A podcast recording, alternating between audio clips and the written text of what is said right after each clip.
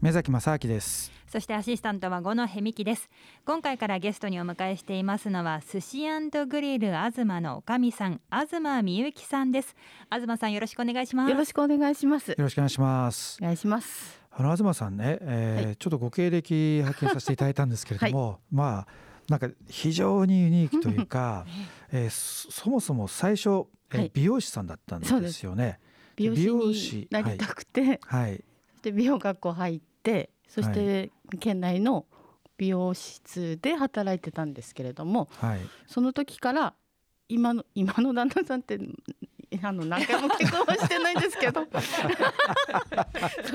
その人が、はい、まあ、結婚したいみたいなことを匂わせてたのかなんだかもちょっとこうしつこかったんで 結婚してやったんですよ。結婚してあげたんですね。してあげたんです。でもその高校生の時からずっとこう13年ぐらい付き合いをして仕方ねえと思って。結婚してあげて。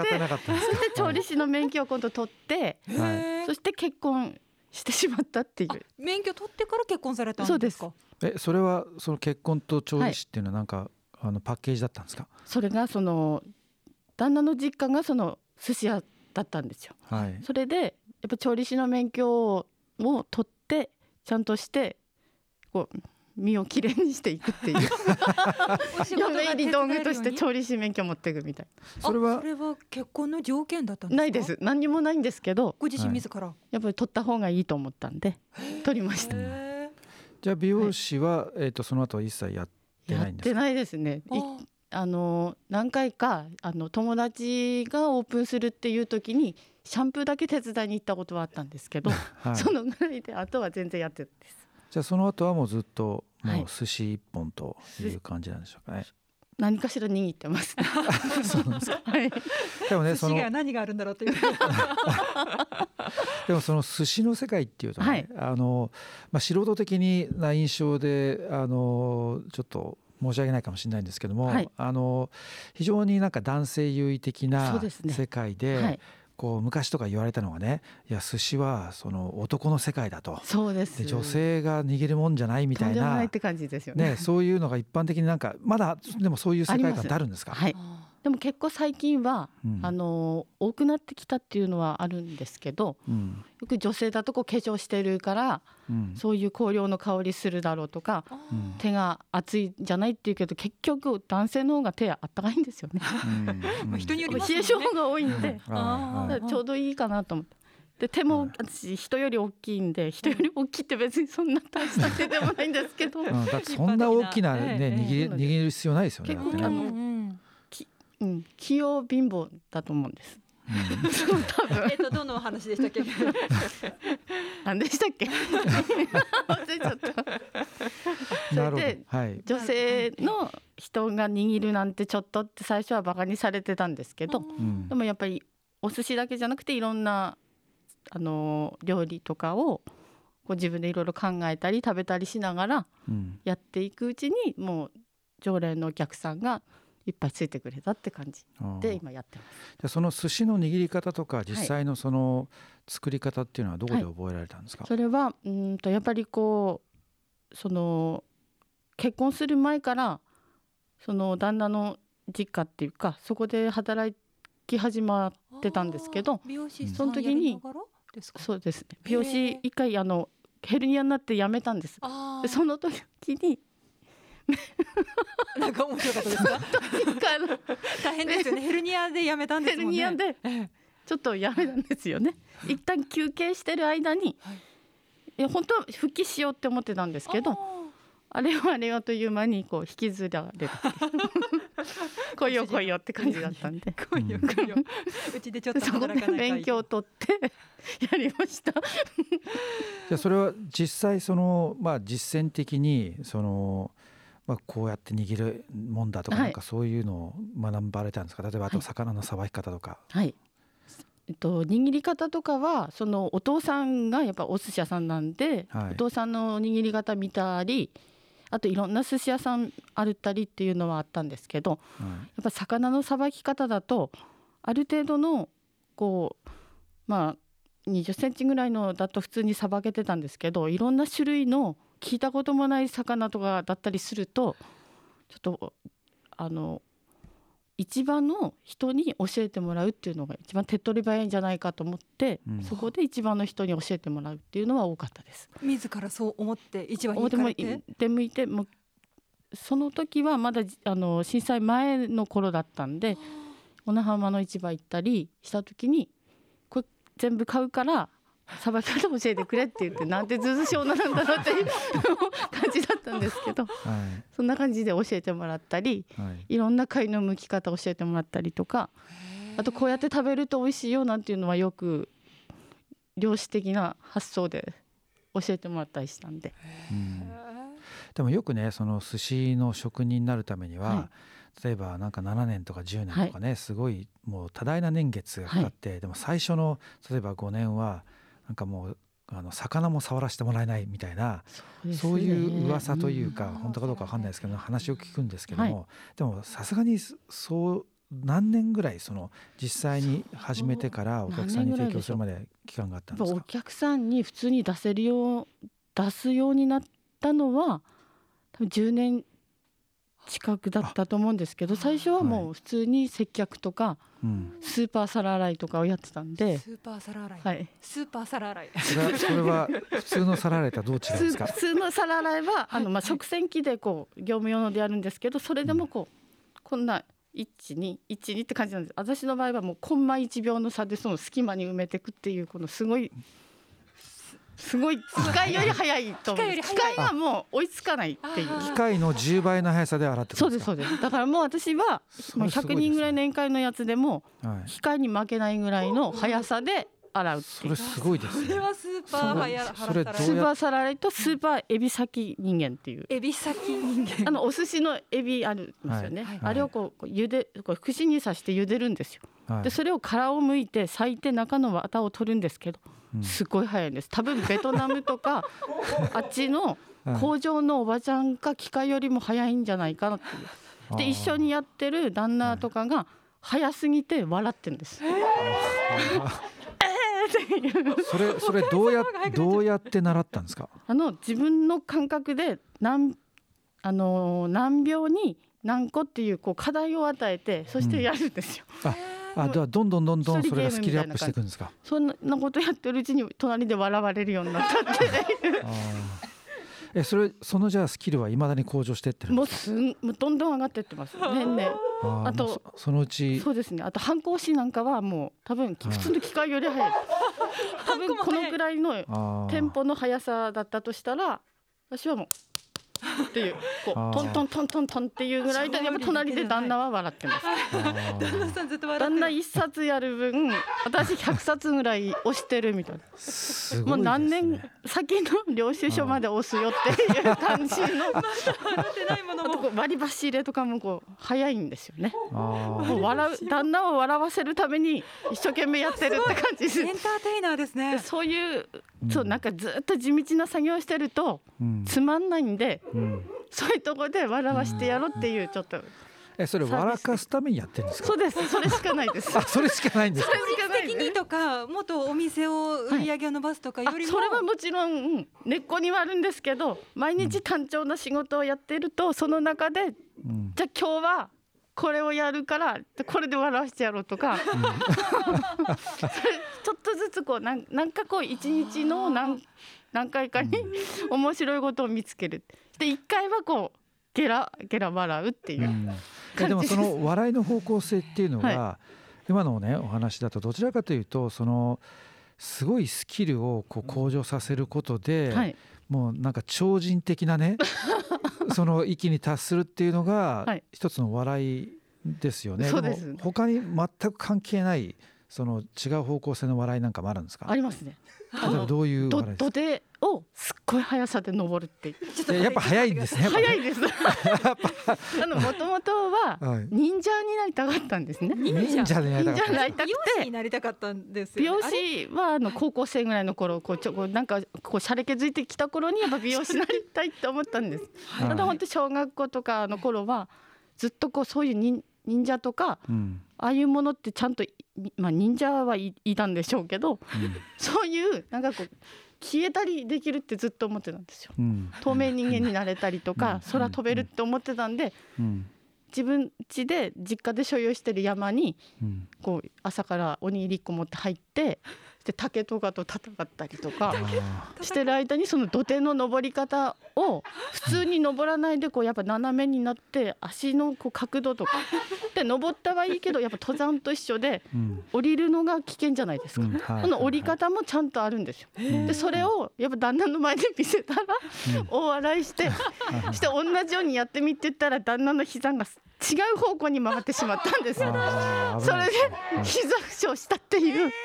だから私のその土手のの上り下りを見て簡単そうに見えるけどこれは幼少時から培ってたものだよって教えたら、もうやんねって言ってっていう感じです。でもそれね今の話最終的には笑いになったけどもともとは別に笑いを狙ってないですよね。私 本気で本気ですよね。本気です。だ本気でやってればやるほど人が笑うからじゃあもっと本気でやろうっていうこのループなんですかね。そうですね。ああ。だから実はその非常に真面目な人なんですよね。あ、はいこうもう入っちゃうともうそれしかもう見えなくなってしまうっていう。うん、で、ね、で真面目だけじゃなくて実はそのスキルが非常に高くて。うんね身体能力が実はめちゃくちゃ高いんじゃないですか。もう木があったらすぐ登りたいって感じの。木も登るんですね。木に登りだけじゃないんですね。ああじゃあ何でも実はこうねこれだと思ったら、そうなんです。すごいレベルに行くってことですよね。結構2メートルぐらいからこう飛び降りたりしても足ジーンってなるぐらいで骨折れるとかっていうと骨も多分丈夫なはずなんです。ヘルニアは大丈夫なんですか？え？ヘルニア？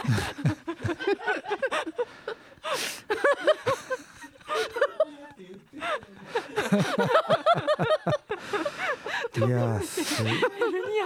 一番食べそう。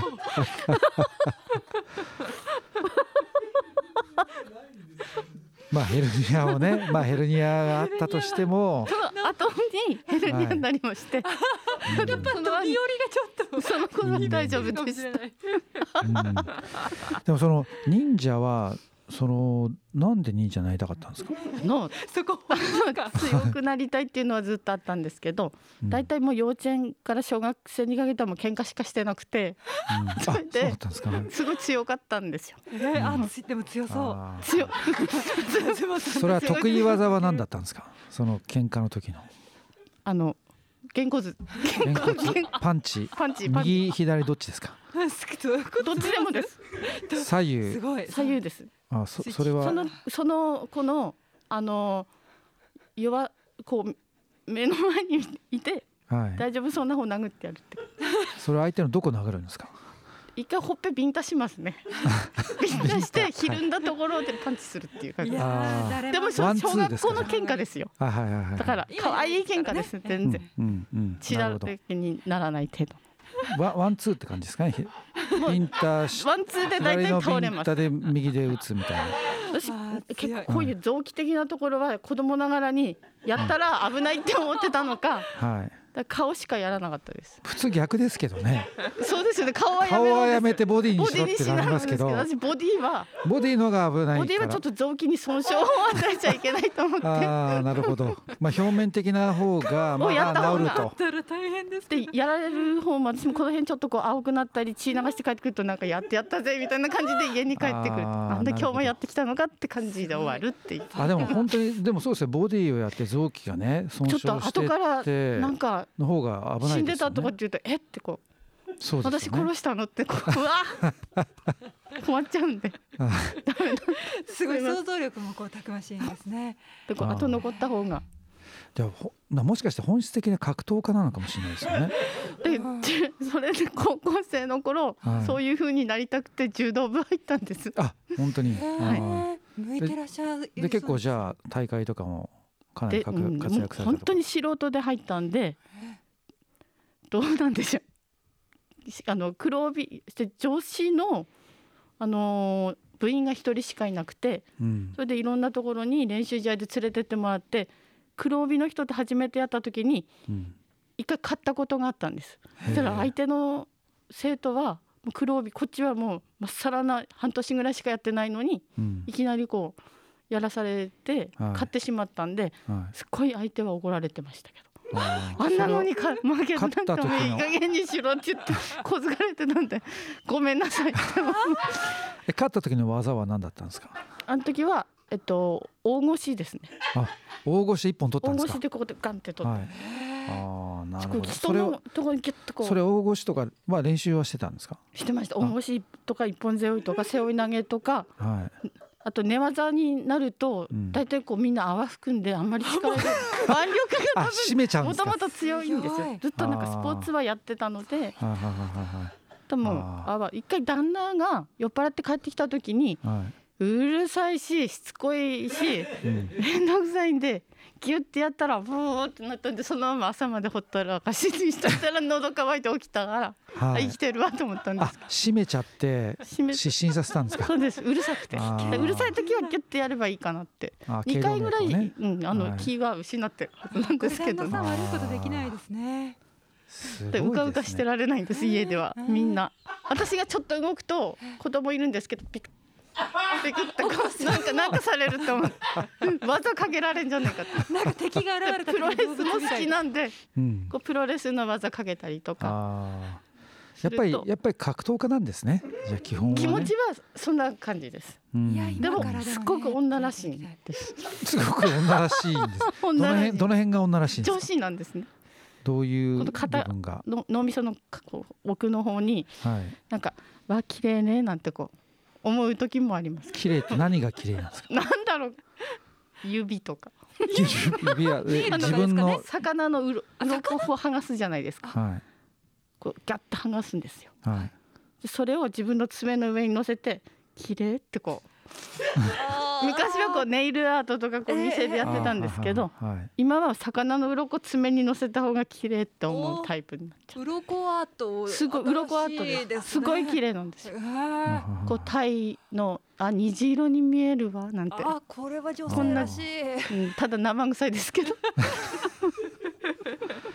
じゃあクリエイティブな部分もあるってことですね。恋どころが満載で。いやなんかもう。もしかして万能の天才の人かもしれないですね。多分山うん多分大丈夫ですね。何が自分で借りして生活はできそうな気がする。どこに行かれてもね。千人に、うん、なりたい。千人になりたいんですか？そうなんかねあの将来の夢はそうちょっとねあの東さんのその手書きのプロフィールっていうのをちょっと渡されたんですけどもそこにあの最後のところね夢っ123っていうのがあって、はい、夢の1千人ってあるんですけど、はい、どういう意味ですかあの山にこもって自分で小屋を建てて、そしてこう狩りをしてっていう。狩りはするんですね千人だけど。狩りをして。それ千人なんですかね？千千人です。あとどういうイメージですか千人っていうの？ひげは多分伸びないと思うんで ちょっと見綺麗な千人っていう。かビジュアル的にはね。はいおしゃれな仙人になりたいおしゃれなでもその山で一人で住むんですか？住みますね。ですよね。あそういうもうあれこうじょそういう電波からは遮断して。はいはいはい。それはなんかもうできできるかな？あその人間界からは完全に隔離された、はい、そうです。とこに多分人間に疲れたっていう感じで、はいはいはい、年取ったらそうなるんじゃないかなって思うんですけど。ああやっぱりいろいろその一生懸命やりながら笑かすことを考えたりとかすることでそうです。意外とやっぱ疲れてるんですかねそこは。疲れる自然に疲れて酒に逃げるって感じですか？なるほど。やりすぎて。あ最初にじゃあもう肉体をいろいろ使ってそうです、ね、体全体でもう笑わしたいっていう。あ笑かすんだけどもでも最終的には自分自身が疲弊するから。無理してんのかなって。夜反省するときにやっぱお酒飲んで、うん、あ今日面白かったけど無理したかもって。っていう、ね、なんか寂しい酒飲んでるって感じです。ああなるほど自分に戻って最終的に行きたいところはやっぱりもっと静かな。静か山にこもってっていうのがいいかな、はい、そしたら動物とか笑かしてそうですけどね。動物なんか食べっかのって思ってやりもったけど結局は飼いならすかもしれない。飼いならして、うん、笑かしてそうですね、だからちょっと千人も殺傷できないしどうしようっていう。草食べるわけ。にもないしまあでも農業とかやるとか、うん、それか海の近くの山に住むかちょっと寿司の話に戻しましょうか。